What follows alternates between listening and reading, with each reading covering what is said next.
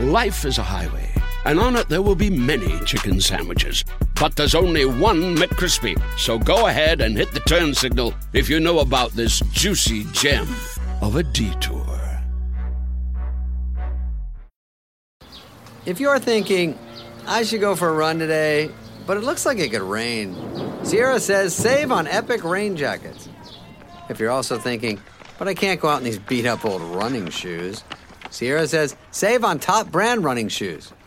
And if you're still thinking, but I'm also busy performing brain surgery, well, then we say, you really should have led with that. Sierra, let's get moving to your local store, like now. Go! Hey, this is Austin Ekeler, and you're listening to the Fantasy Footballers Podcast.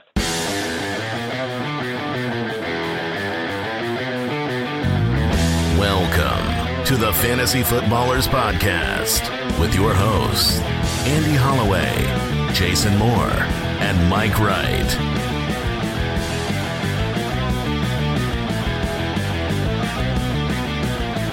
Oh, welcome in.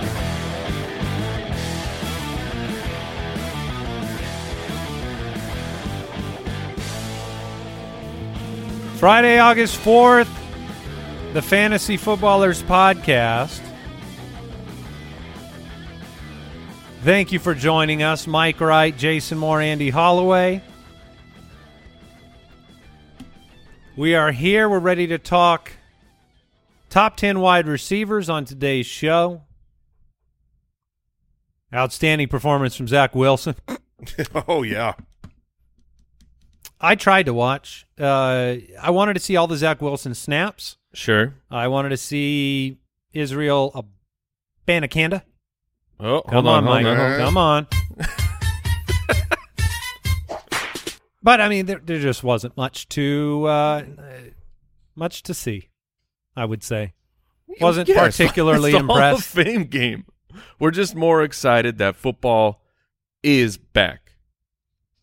Okay, that it exists. It's Yeah. just a reminder. It's Yeah. like, you remember this? Yes. Get ready. someday it will look like this, but with players we care about. Yeah. Uh, happy to have you with us. Like I said, ultimatedraftkit.com. Head over there. Jam packed. Every year it gets a little bit better.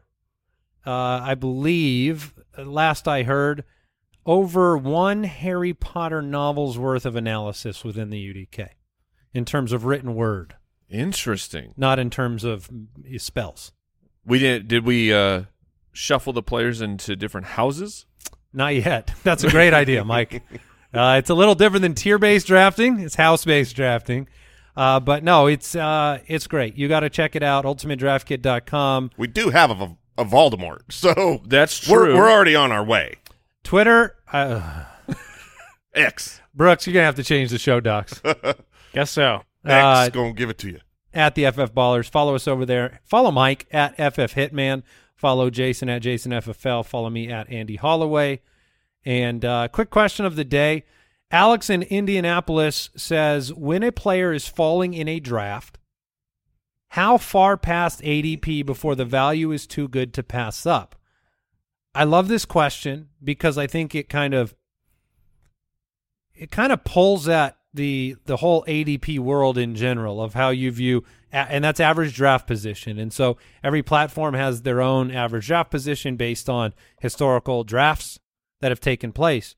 I was just in an underdog draft and I had this exact situation pop up and you know Who fell? was- um, I'm trying to remember who it was. Uh, I don't remember it off the top of my head. It was like a name that just kept falling and kept falling, but I didn't need that position, and so um, I didn't take the player. Uh, there wasn't a number I was looking for. I mean, maybe we would have gotten to this point where I mess up my entire team strategy to take the player, but that wasn't the goal. Like, if I took that player, I was going to be deficient someplace else. And so I would just say that, like, a couple things at the top. Like, I don't look at ADP like I'm missing out on something if I don't believe in that player, and then ADP tells me I'm supposed to. That's one way I wouldn't. I wouldn't just take the player because they're falling. And the other way is if I've built the team a certain way and I'm going to disrupt that. Like, Jason, how do you approach it? Yeah, for for me, it's very different between whether this is like one of my leagues I'm in, like the league of record or or you know a startup, a redraft, um, or if I'm doing underdog drafts. Because an, an underdog drafts for me, there is a number. It's like if there if if it's about 20 spots behind ADP, I'm going to take them almost no matter what. Now, now your your example of like if if I've got th- three tight ends, I'm not going to grab a fourth one. Um, so there there's there's rules to that. But the reason that I would do that on underdog is because we're pretty good at fantasy football, and by we, I, I don't just mean the us three. I mean the humanity. Uh, average draft Just position. clip that though.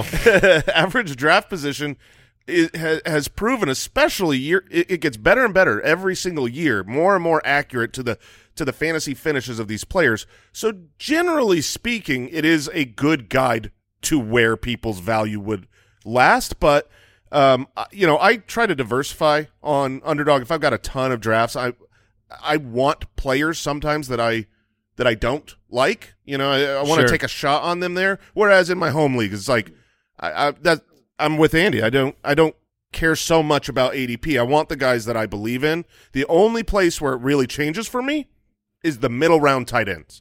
Like I don't like drafting Hockenson or Kittle or those guys. But if they do, you know, go a couple rounds later, then I'm I'm willing to pull that trigger. Sure. It the there is an inner battle Eh, for everyone who plays fantasy football because you have your process, which has gotten you to the players that you believe in, and then watching someone fall, you know, in ADP. There's you need to leave room. You need to have a margin of perhaps I am wrong. Perhaps my process on this player is wrong, and there's a reason that they're being selected where they were, but in this draft they're falling. And then there is the emotional aspect of it of drafting players because you feel like you're supposed to that you don't believe in and then they are bad at the end of the year. Oh, that feels bad. it feels really bad. Like this is this is not a this is not stat or scientifically based. This is this is the the human element of the game of the the emotional of if i draft someone i knew i shouldn't have because they all of a sudden became a value. I will i never move away from it like i never forgive myself for drafting that player And that that brings it to the point of like feeling pressure to make the pick people think you're supposed to make exactly so you don't look stupid. Mhm. yeah And inherently if a player is dropping that you don't believe in, like they're not they're dropping. So like other people aren't taking the player you don't believe in. So it can be a bit of a uh a mental hurdle to get over to, to kind of stick with your process and ultimately you don't want to live with that regret. I mean, Brooks mentioned it too. It's like if you take that player you didn't believe in because you feel like you have to, so that it looks good as a name on your roster. It's the Oh. I got a heck of a value on this guy I don't like. That's a, it's, it's the worst yeah. That's and and here's the other thing, and maybe it's a good August reminder. Now that we're into five days a week, none of the players in the NFL perform based on their average draft position in fantasy football. Mm. There is no direct correlation as to in performance. you're saying like they don't look at it they don't look at it. they, they don't care about your fantasy team Nope, they don't get a little ADP injection on the sidelines from the training staff that like helps them perform. It's all the goal line, and the coach is like, "Well, hold on, hold on, hold on, hold on. Get the backup in there. Yeah, I we got to get him some more points." here. Here's a good example of an area where I am bucking some trends ADP wise. Carolina's wide receiver room. Okay, Uh, Adam Thielen, Jonathan Mingo are traditionally the two players, and Terrace Marshall, right? Those those names they come up. I'm drafting DJ Chark above all those players. okay, And because that, you know, we have this established average draft position that just comes out and then everybody just does it. But I think DJ Chark is a really talented player that is going to be able to earn opportunities there. And I don't really care what everybody else thinks about how that room's going to go. Now, I'm going to pay attention to preseason. I'm going to pay attention to camp and reality. But I'm not, you know, we, we get these average job positions going in February, March, April. Like they, they kind of persist for a really long time. Uh, JSN, Tyler Lockett, that's been an Mhm, interesting ADP thing to watch. Yeah, uh, that that one got pretty crazy pretty quickly um, because you know when when uh, something happens months ago and an ADP is quickly established, it's really hard for anyone staring at that to not just obey it. And so it it it's obey the ADP. and so it just kind of sticks. And when things change, they they don't catch up quick enough. So as we get closer and closer to the end of August to your actual draft, be willing to know that if if new information has happened and changed recently over the last couple weeks, ADP will not reflect it as well as it should. So be a little bit more aggressive there. Oh, because it's lagging. Yeah. Yeah. Yeah. And if you drafted JSN and around behind ADP three months ago, you're like, oh man, I, I took the value I wanted, and then now he's behind Tyler Lockett in Mm-hmm. drafts, so it's not a value anymore. So yeah, it's it is an interesting discussion as a whole because I think the the overarching thing is there's a lot of pressure when you're in those drafts because every time you click below, like if you're on a platform, ESPN, Yahoo, whatever, Sleeper, and you see that list and you take a player three or four below, like you feel like you did something wrong. Yes. Yes, and, and You know? even we, even we feel that way. And like our our job is to talk about fantasy football, and I still feel the pressure of an online draft room with the guy who's at the top of the ADP. I'm like, well, I mean, it's, it's the guy, it's the best guy left, right? it has to be. You could take advantage of that in the Yes. fact that the other people in your league are going to feel a lot of pressure Yeah. to take those top guys. You got to fight against it. but um, it's hard because you also pick and then you wait maybe 15 picks before you pick again. So, um, good question. Thank you, Alex, for sending that one in. Let's jump into the news. News and notes from around the league. Presented by USAA Insurance. Well, we got some news from the Seattle running back room. Zach Charbonnet, Cobbler strikes again. Peach Cobbler, with the unknown injury for Zach Charbonnet. He's back. He's back on Thursday in, practice. Indefinite means whatever you want it to mean. Look, we gotta we gotta figure out this word indefinite because it is ominous and and terrifying. And yes, Pete Carroll used it. Technically, it was appropriate. Like the def- lasting for an unknown or unstated length Yes. of time. Yes, but usually when you say that, you're Mhm. like, this guy's gonna miss some time. I just don't know how much. You're not like, if someone's gonna miss three days, you go, yeah, he'll be out a couple days. I I would use only that word. If I Oh, if that's- I was a head coach, I would never use another word. Yeah. You you you're not accountable to that word, and you're not even like as a coach, you don't know. It's the training staff. So like, I would like uh, mid game, like when they're trying to talk to you. Oh, we saw we saw your center got a little shook up there. How long how- is he gonna miss time? Indefinite. We, Yeah, we yeah. just don't know. Next snap, they're back. That's a good I bit. didn't know. I, I- didn't know. I mean, a coach could get away with that. Well, yeah, because they. Do, I mean, you don't actually know. So uh, maybe indefinite does sound more ominous than just saying like I'm not sure when he'll be back. I hope he's back soon. Like if you say that, it is saying the same thing because you hope they're back soon. We have a follow up quote from Pete Carroll on Zach Charbonnet. He said, "quote So now we know what indefinitely is." He said that. What? Freaking Pete Carroll! Oh, he's with us. Gosh darn it! Oh, he's he's a clever. He's the sneaky snook. yeah, he really is. Uh, Kenneth Walker didn't practice groin injury, but they're not concerned about that injury. Indefinite. According, according to the team, they said he'll you know he'll be back. Elijah Mitchell out of practice with another injury. Man, Um, his punch card for the year of injuries starting Which- to get it filled. the, the the 49ers backup situation is something that needs to be monitored.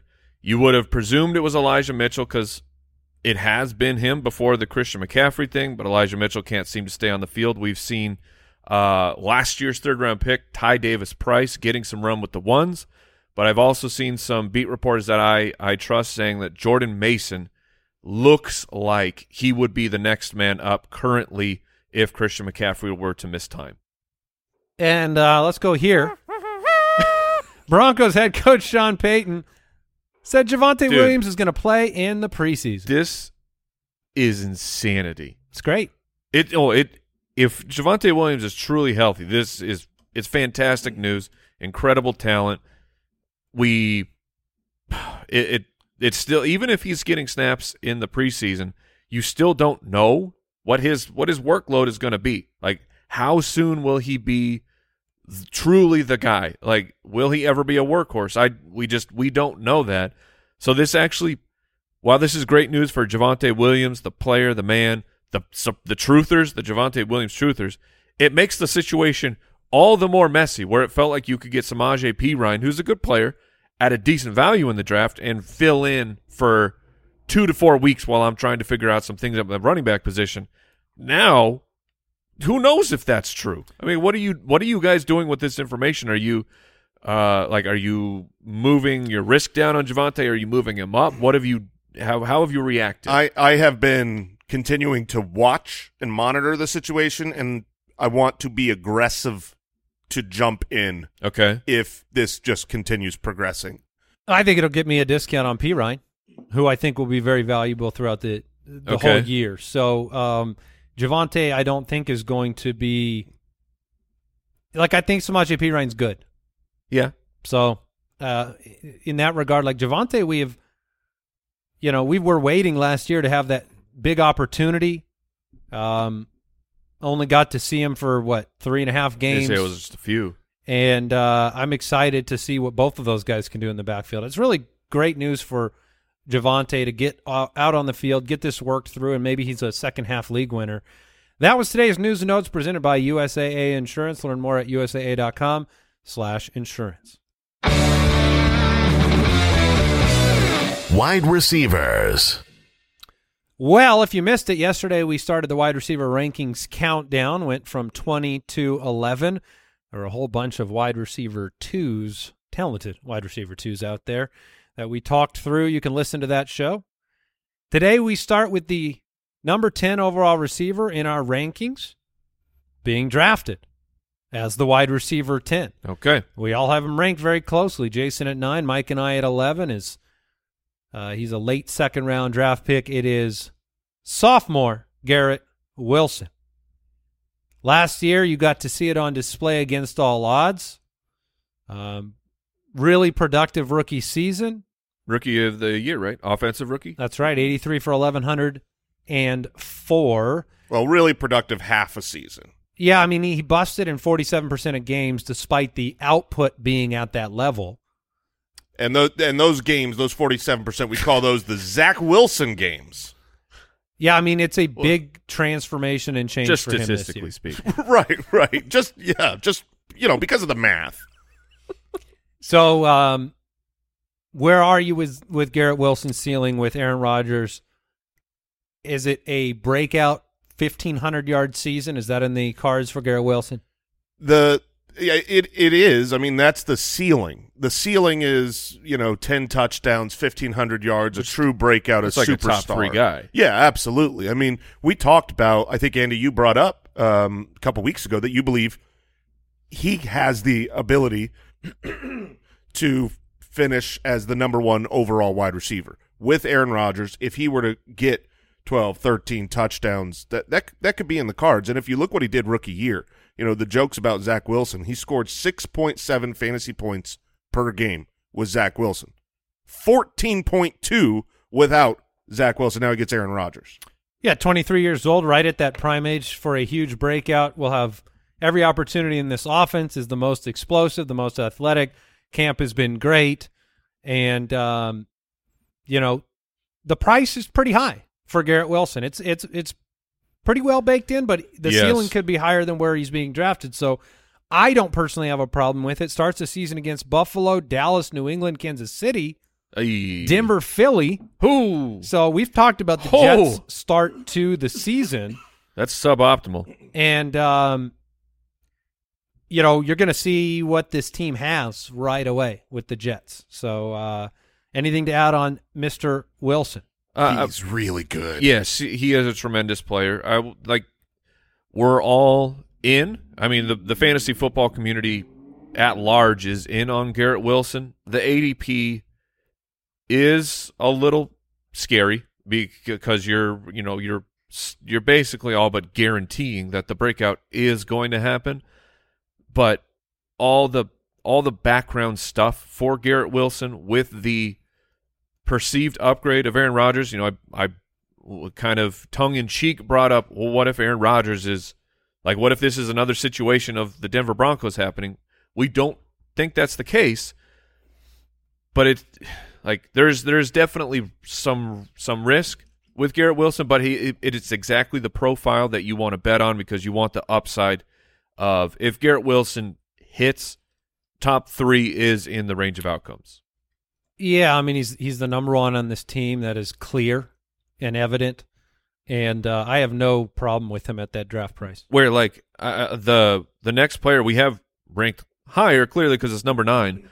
Um, so I'll just move it along. But it's Amon Ra St. Brown for the Detroit Lions. But when you're looking at these two, you know, talking about the risk of Garrett Wilson, Amon Ra finishing in the top three would be pretty surprising to me. Yeah. Like I, Amon Ra is sensational. We have him ranked very high, but just saying, you know, the risk of of drafting a more a a, a player who is slightly more proven in Amon Ra versus slightly unproven for Garrett Wilson. But the you want ceiling. If it was uh, full point per reception, I could be talked into Amon Ra above Garrett Wilson. I have him one spot below. You guys both have him higher, but certainly in half and standard leagues, I want Garrett Wilson. I want the touchdown upside. We've seen like that's something that Aaron Rodgers has always been able to do is is provide high touchdown totals for his number one receiver. You know, Davante Adams, it was an automatic situation.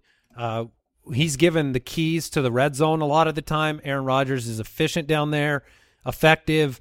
I think Garrett Wilson is a much higher upside play than Amon Ra, but Agreed. but Amon Ra is going to be an automatic producer for your roster. So let's turn there.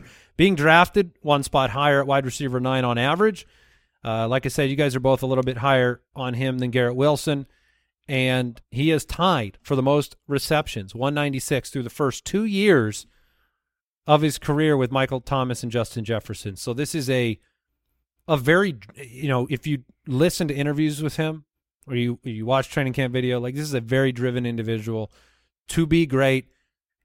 I think there were 20 wideouts taken ahead of. How many wideouts were I taken ahead of Yeah, him? where he can list them all I off mean, the top of his head. He has had a persistent chip on his shoulder as a wide receiver since he came into the league, and and this team has a lot of weapons. So, and we're not going to see Jameson Williams for a while. Marvin Jones is older. Sam LaPorta is a rookie. Jahmyr Gibbs is out of the backfield. Like, I don't see how it goes wrong for Amon Ra outside of injury. No, it, it, it that's the thing about Amon Ra is he is as safe as it comes. It, in half PPR scoring, he was the wide receiver eight last year, and he scored six touchdowns. That's Right. that's that's. I mean, he could absolutely score a ton more.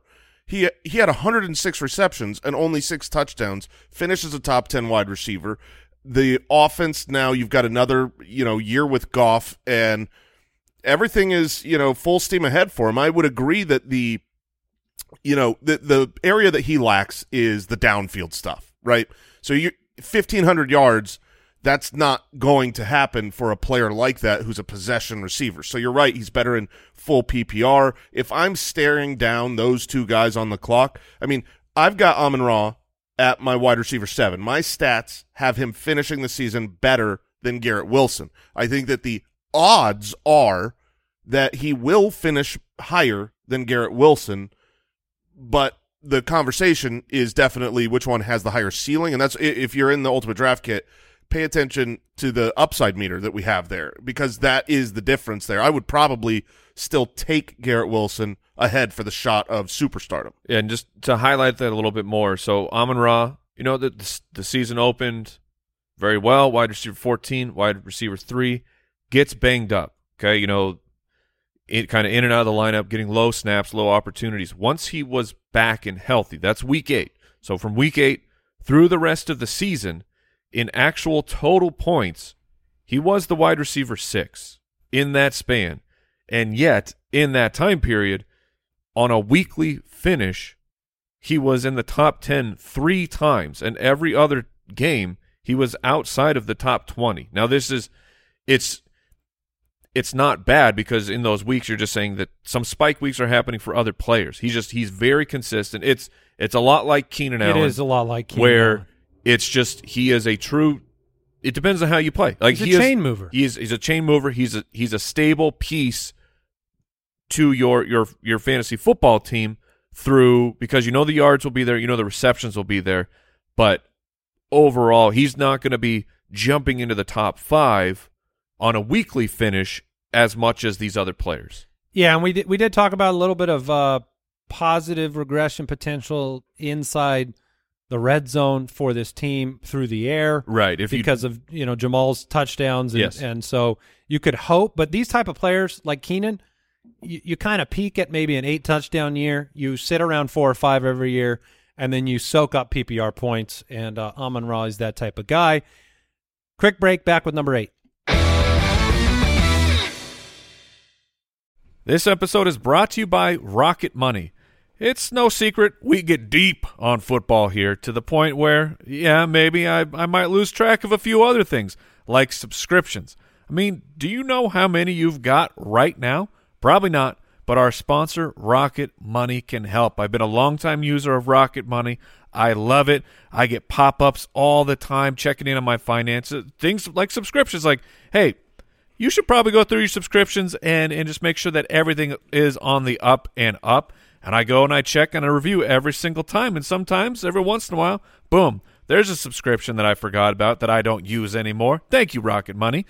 Rocket Money is a personal finance app that finds and cancels your unwanted subscriptions, monitors your spending, and helps lower your bills so that you can grow your savings. Rocket Money has over 5 million users and has saved a total of 500 million in canceled subscriptions, saving members up to $740 a year when using all of the app's features. Stop wasting money on things you don't use. Cancel your unwanted subscriptions by going to rocketmoney.com slash footballers. That's rocketmoney.com slash footballers, rocketmoney.com slash footballers.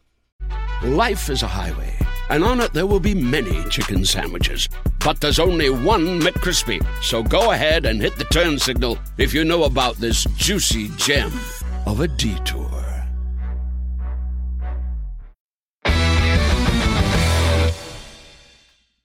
All right, at number eight, we have a 24 year old wide receiver being drafted as the wide receiver seven. We've got him at eight. Mike's the highest at six. I, I'm at eight. Jason's at 10. And that would be CeeDee Lamb of the Dallas Cowboys. The breakout finally happened last year. Wide receiver six overall was fourth in reception and targets, led the league in slot receiving yards.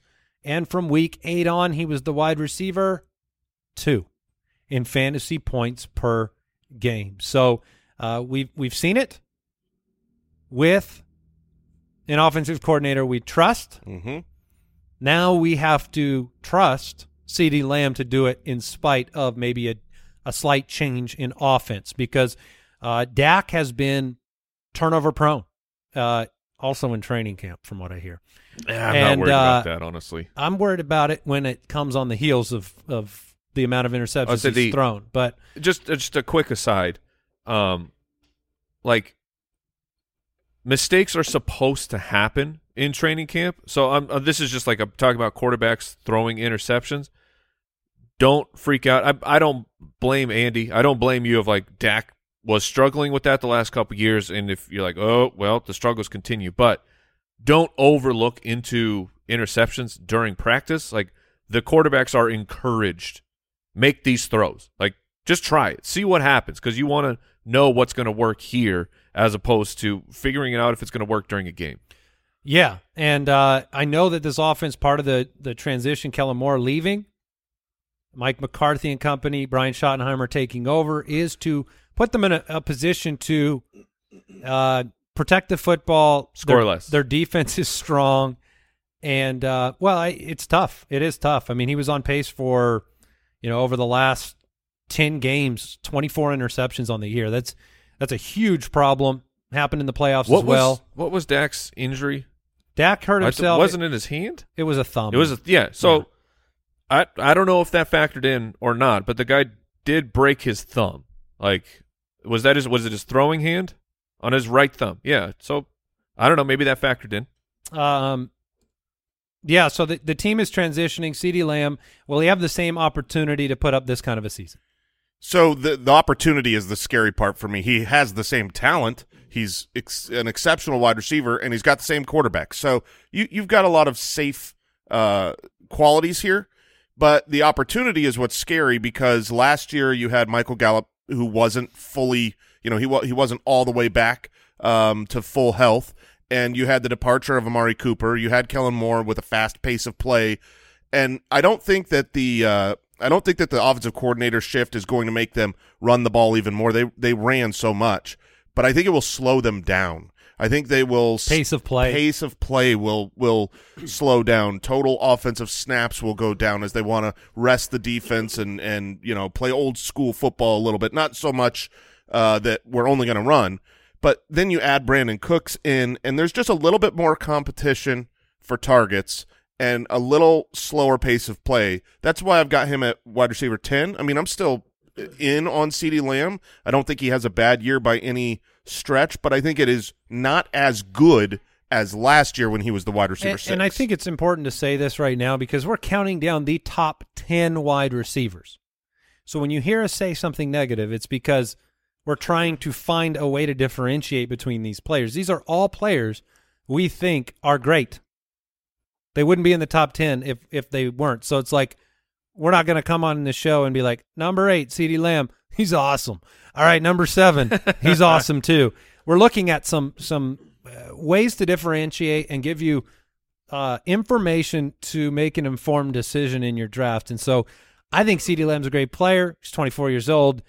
I think he's a pretty automatic pick. I think he's a pretty great, um, like consistent option for your team. But there are variables in play for CeeDee Lamb that weren't there last year, and and so we need to see what happens there. I'm not particular myself. I'm not particularly concerned about Brandin Cooks or Michael Gallup in the offense. You have so many abandoned targets that Dalton Schultz had in the offense last year, but those are good points. I mean, they- are going to be a slower offense. They have a great defense. They were number one in turnovers forced last year. Um, they can win a lot of ball games that way. And so, uh, you know, is this a situation where you're going to see maybe less production in the second half of games if they have a lead that they've gotten in the first? We talked about it with Philly. Mhm. Maybe that's what you see in this offense. Maybe they're not uh, stretching the field as much in the second half, and they're just on the ground. Something I I don't know that I've really thought about because the, the off-season narrative has been very fun. that the Mike McCarthy has provided with the soundbite of saying that they were score essentially saying we're scoring too much. We need to run the ball more and let the defense rest. Which that's it, it's fun to to talk about that. Will they really be able to do that? Now, the, the offensive line is it's not what it was. Like it's still it I think it'll still be one of the stronger units in the in the league. But looking at the running back room, right? Tony Pollard's the guy. Mm-hmm. Tony Pollard's about uh, Two fifteen. Is it did he get up to 215? Yeah, I think. he- I'm pretty sure he's two fifteen. So he's he's at about 215. Uh, we know that Ronald Jones is facing a, facing a two game suspension if he even makes the team, and Ronald Jones is a smaller guy. Malik Mal- Davis. Malik Davis is barely over 200 pounds. Deuce Vaughn is barely over 100 pounds, which is I'm joking, but like the But also kind of true. the size of these players that they have that the Cowboys said that and then they're moving forward like these is this is a smaller running back room this is not the the type this is not the archetype of player like Zeke where like we can give him the ball on the ground 20 plus times a game and we know that he's not going to wear down like can they actually do that with anybody on this team I don't know. I don't. I it it surprises me too because you would expect another bruiser to be added to this backfield, and it hasn't happened. So, um, something to watch with Dallas at number seven. Davante Adams, yeah thirty years old, second round draft pick, being drafted as the wide receiver eight. I have him at five. Jason at eight, Mike at eight. Last year he was the wide receiver three. Uh, he led the NFL in percentage of first read targets, which is a new stat from Fantasy Points that I've really enjoyed looking at. Um, you know, he's been top three in fantasy for three of the past four years. Obviously, last year it was with Derek Carr and previously with Aaron Rodgers. Um, I don't know if I can make him a my guy You because of can. where he's being drafted, Absolutely, you Yeah. can. but I am strongly considering it. Oh, hey, look, we make the rules. Yeah. I don't know if you're aware of this, but we make what are ru- the official my guy rules? we make the rules for this show. it's in consideration Okay. because I think he's being. I think this is the a, a crazy opportunity to go running back in the first round and maybe draft the best wide receiver in the second round. Like I'm not saying Adams is, going to be number one, but he's got as good a chance as anybody to be in the top three, in my opinion. Obviously, Jefferson is there, but if you know if Adams outperformed Chase, wouldn't be surprised. If Adams outperformed Tyreek, wouldn't be surprised. So that possibility being drafted at wide receiver eight, I'm very bullish. Um, you guys have him at eight, where he's being drafted. So you are with the the rest of the earth Yeah, on I'm- that one, I'm totally with you on which has to be just Jimmy G. Yeah, that is where I was Mhm. going to go. I'm I'm in lockstep with you on the opinion of Davante Adams, the player. I don't think that he has lost anything. It was, you know, it it was a great season, but you did have certainly some games where you're like, what the heck is going on? Why can't Davante Adams catch a target here? But Jimmy Garoppolo has, in his career, been a I need yards after catch. Like this is this is how my wide receivers produce. This, this is what he did in San Francisco. It's you know quick where uh, quick uh, passes close to the line of scrimmage. Let my wide wide receivers work. If that shift happens, can Davante Adams still get it done?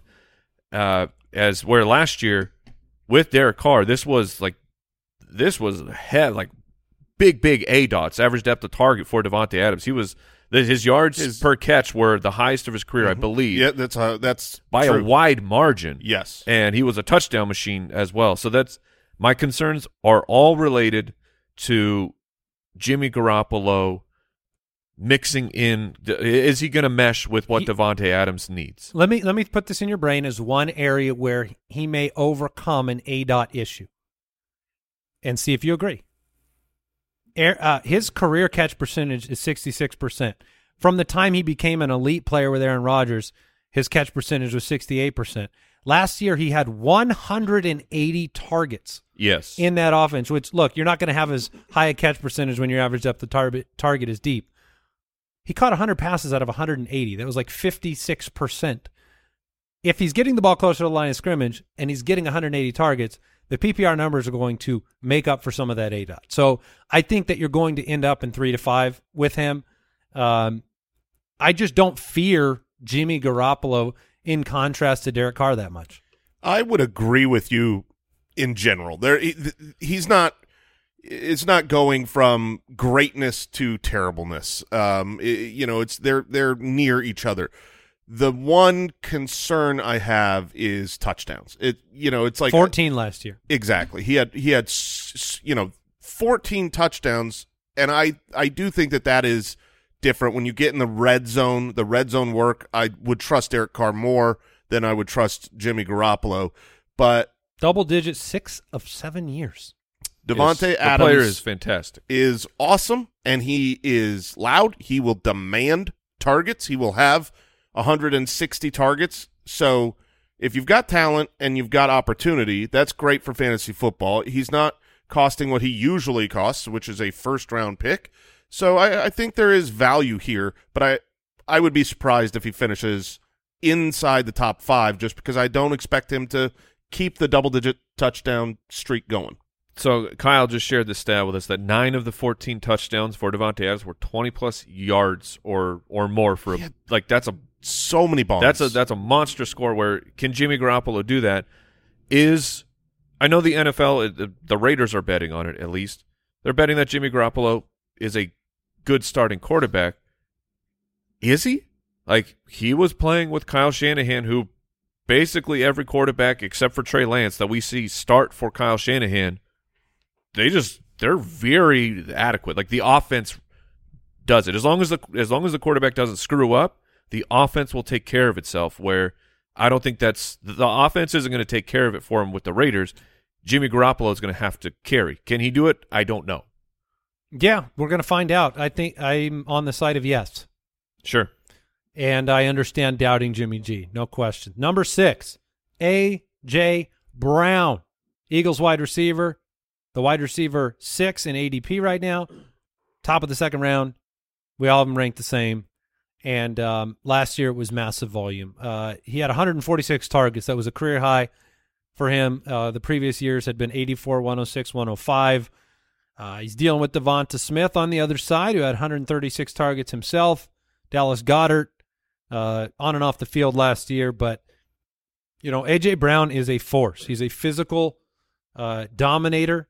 You can throw the ball up to him. You can throw those uh, sideline, you know, almost jump balls that he ends up winning. Uh, there were so many times last year, and I know because I saw the look on Jason's face where that ball went up and you just knew what was going to happen. Uh, AJ Brown is just bigger than you, stronger than you, faster than you, and uh, that's been the case. So, you know, where does it go right? Where does it go wrong for AJ Brown this year? We got him at six. We obviously think it's going to go pretty well. Yeah, it's gonna go great. I mean, it's just this is a guy who his first two years in the league was a top 15 wide receiver for fantasy while averaging fewer than 100 targets. And now he's in a position where he's getting 140 plus targets. He's just too good. He's in his prime. He's got a great quarterback. So how does it go wrong? Injuries.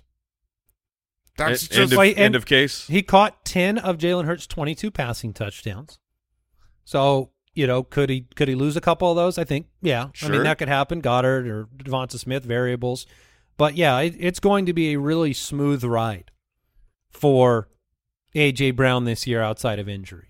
and, and the nice thing is with those targets, what we saw for you know, uh, not you know, probably the first time in his career was consistency. He's always been a high upside, big. You know, he can go and finish as the wide receiver one for a week and dominate down the field.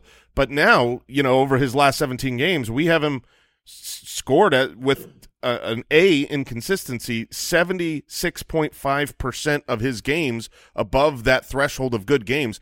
That is much higher than even Davante Adams with 180 targets. So I really don't see how it goes wrong outside of injury. I'm I'm very confident drafting AJ Brown. Uh, I believe that he is as close to a lock to be a top 10 wide receiver as you could possibly be.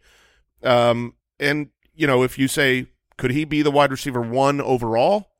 Yeah, he's got the talent. He's yeah, got he the scores skill. 15 times. He will be. Yeah. That's what I mean. That that'll happen. And then when we're we're splitting hairs with these wide receivers, it's not a terrible thing to look at the first four games just to see what's going on with their schedule. AJ Brown will be playing at the Patriots, but then he will play, be playing the Minnesota Vikings, at Tampa Bay, and Washington. That's three juicy matchups. And then just just to highlight the to compare to Davante Adams, who will be playing at Denver, at Buffalo, Pittsburgh, at the Chargers. So uh, Davante Adams could be a he could be a buy low by week three. Yeah, but you know what you just showed me? You showed me that they once again the Eagles that first month they don't get second halves. They don't get to Fair. throw the They ball. don't in the need se- second I know. I mean, it was good last But year without second them. halves. I, you, I, you want a title with first halves. That's all. We don't need you to get a second half. Uh, number five is a player that, that that AJ Brown has entered this category, which is uh, elite quarterback combined with elite production over time means they're automatic. And Stefon Diggs is in that category right now. Comes in at number five. I have him at six. Jason and Mike at five. Being drafted at the end of the first round. He's played three seasons now with the Bills. There is so much consistency in this offense. Head coach, quarterback, you know, Josh Stallion himself. Season averages with Buffalo 161. That's the targets. 112 receptions, 1,396 yards, and 9.7 touchdowns. So, um, Yes, please. yeah, you, you just kind of don't pass on Diggs because Of his you've tweets. s- Well, okay, like maybe there's more answers to this at uh, this Mad Lib. Don't pass on Stefon Diggs because he keeps doing it. Mm-hmm. That is something that happens in fantasy. You take the sexier name of the unknown whoever. Don't pass on Diggs just because it's uh, kind of like his elite play has become routine. Yeah, you're looking at Garrett Wilson. You're like, what If, what if he's Stefon Diggs? Exactly. no, Stefon Diggs is. Still, He's already Diggs. He's still there. He still will be him for.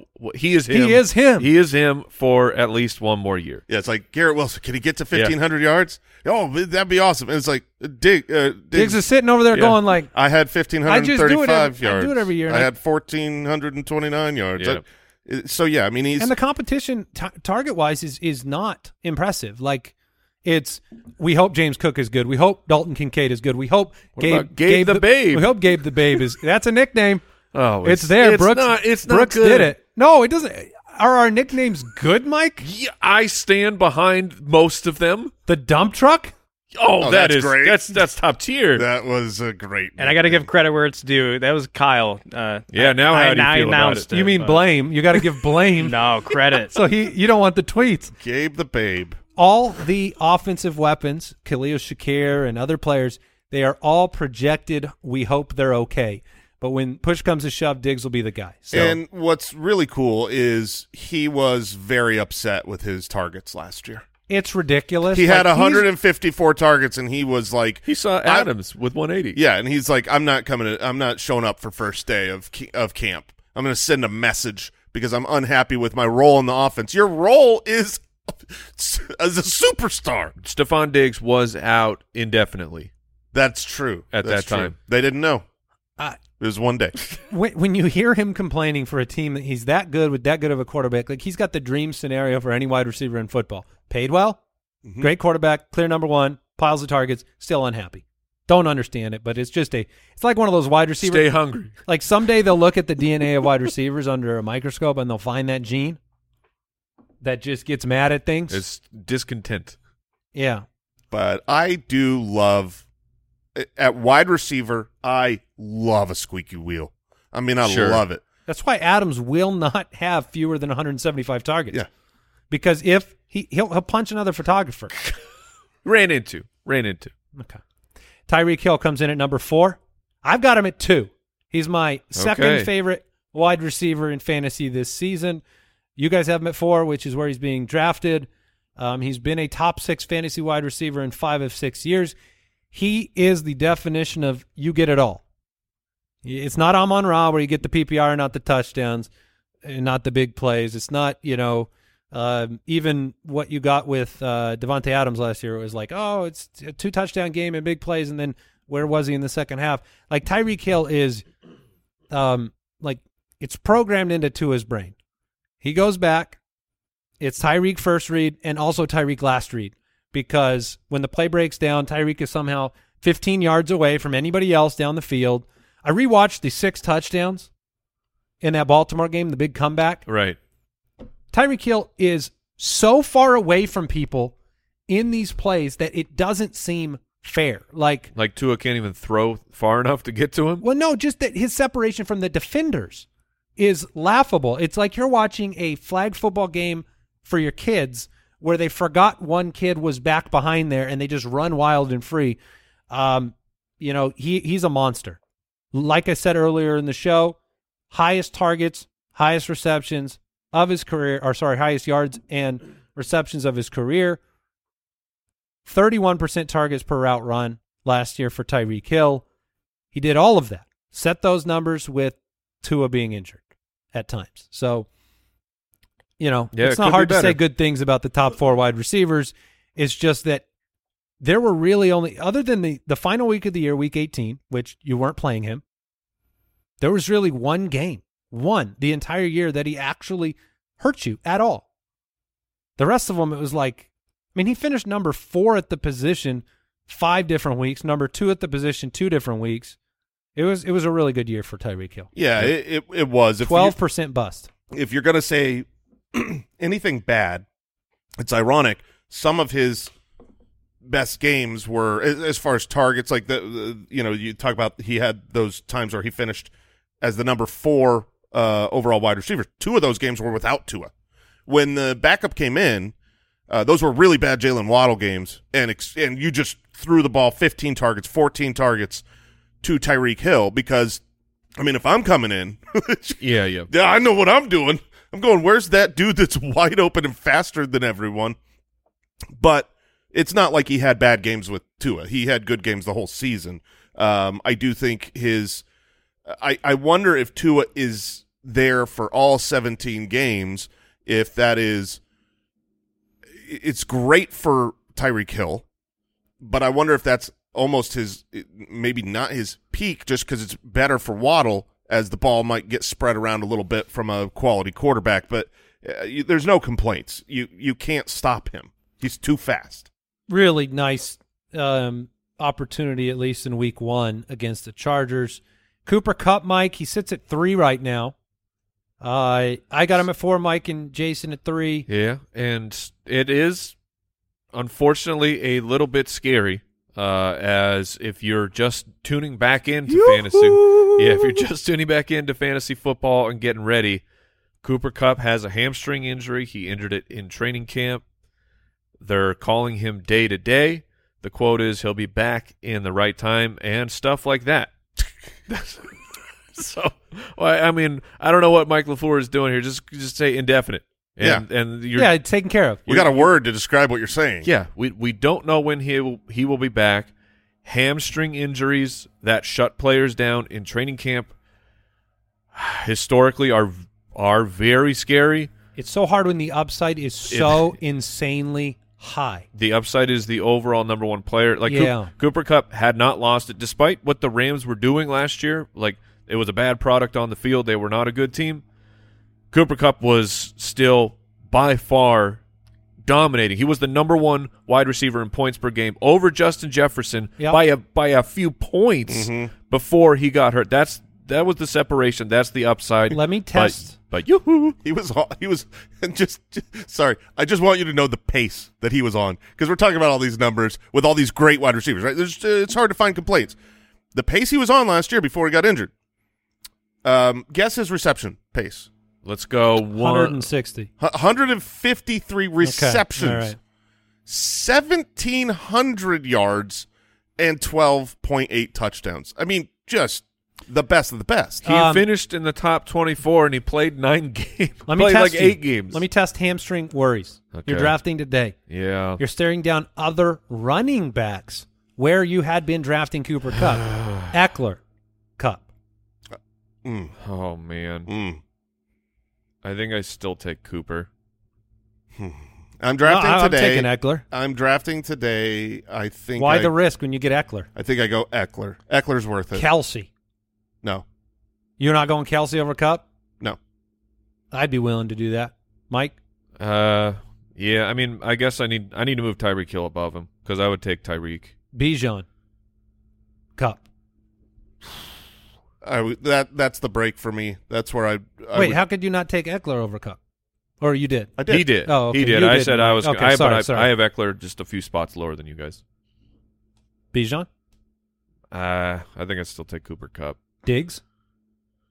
That's a good That's a, that's a really tough one. I one. mean, 'cause based on rankings Yeah, right yeah, now, yeah. you would, but but if you if push came to shove and you're staring that down risk wise, it's scary. it is. I think I think I would take Stefon Diggs over him. Don't draft till Man. later, Oh. people.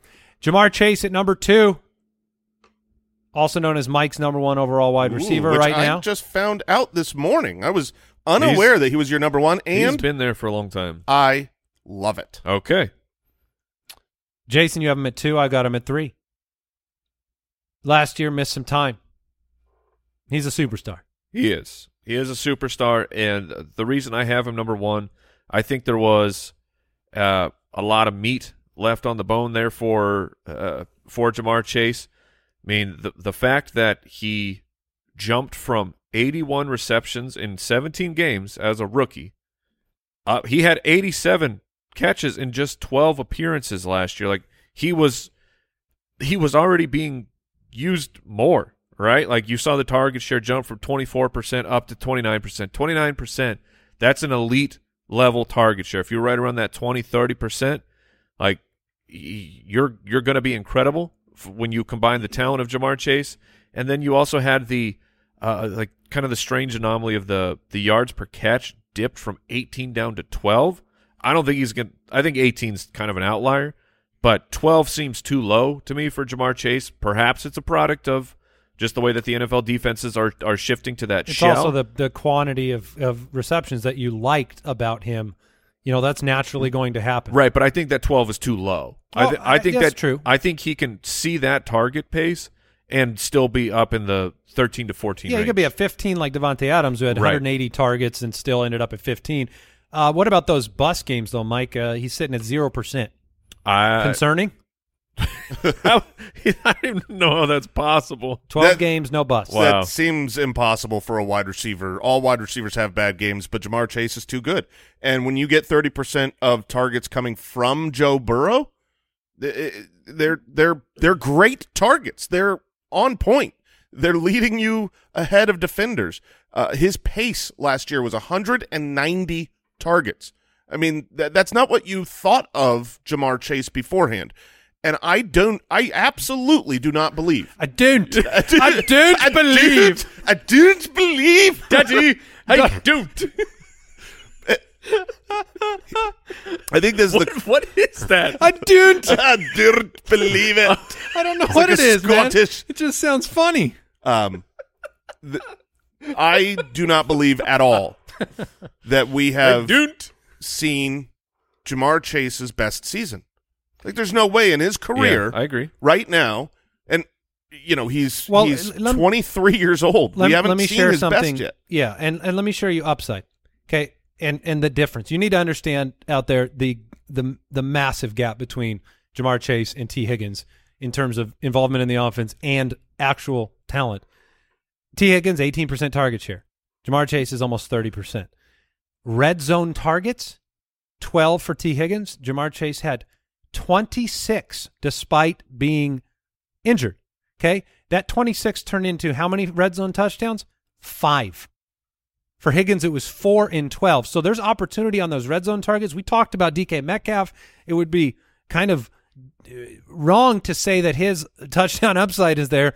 And then you look at those red zone targets for Ja'Marr Chase and don't say that he could put up, he could put up 18 touchdowns. Like Yeah. that's Oh, in Ja'Marr it- Chase's range of outcomes. He had nine last year. It would be very easy for him to put up 12 to 18. DJ Moore has uh, started playing in the NFL in 2018. Ja'Marr Chase has more career touchdowns than DJ Moore. Pour one out for DJ. Yeah, that's that's just yeah. But um, yeah, he's he's well worth consideration. Like Jefferson, who we're about to talk about, Hill, Cup, Chase, Which Adams, to be to, all could be number one this year. All yes, could finish number one. and worth it's at least worth mentioning for for Ja'Marr Chase. Again, if you're just tuning in, you may have missed it. Joe Burrow suffered a calf strain uh, last last week. Was that when that happened? So Joe Burrow will basically be shut down until the season actually starts. We don't love a franchise quarterback having a calf strain for what on a calf. If you looked at the video, he already had a sleeve on that calf, so he was already he knew something was wrong with it. So that that is that can be a slight concern for if if you're out there and you want to completely avoid any risk with these top picks. Yeah, I, I don't worry at all about the lack of preseason or anything like that. Yeah, yeah. That that doesn't scare me at all. It's just a matter of there is a chance It's of week one. re-aggravation. yeah, that's it. re-aggravation and, and Tweak week one? Tweak one would be bad. Yeah. I don't want to see it. Uh, Justin Jefferson is number Was one. that, is that Ms. Doubtfire? Oh yeah, it is. Is that what that is? I don't Yeah. think so. yeah, that's Miss Doubtfire. No, at she's, least the voice. I don't. She's a higher voice, Oh. dear. She's up here. That's Well, is the the pronunciation of the word "don't" Yeah. though is what we're getting at. Mm, that's just Scottish to me. I don't. I don't. Um, or is that Irish? I don't know. No, that's Scottish. Give me Doubtfire again. I don't. okay, thank you. Justin Jefferson is number one. yeah, real bold by us. Um, Look, I believe he's a good wide receiver. I think he's going to be getting yards and targets in this offense. Okay. Um, he's uh, good at catching the wait, ball. did you just say you believe he's going to get yards and targets? yeah, yeah. And I, wow. Like when I watch him, Yeah. I see a, a wide receiver that I believe in, and I think that when he's on the field, uh, he's he's just really nice. Incredibly, Adam Thielen is vacating the second most routes in the NFL. Yeah. So, um, you know, Addison's a rookie, and uh, KJ Osborn is a is a wide receiver two and a half, and so uh, everything's guaranteed for Jefferson. He has the most targets through the any player's first three seasons of the NFL at 476. I don't think Addison's as good as Cook, especially in the passing game. Like, there's just nothing to stop Justin Jefferson this year. And so he is the safest pick. If you don't want to stress, just take him yeah, one on one. It's it's his rookie year. He was the wide receiver six. Then he was the wide receiver four. Last year he was the wide receiver one with eighteen hundred and nine yards. He had Can't fewer stop him. touchdowns than he should have. Like his, he has positive touchdown regression.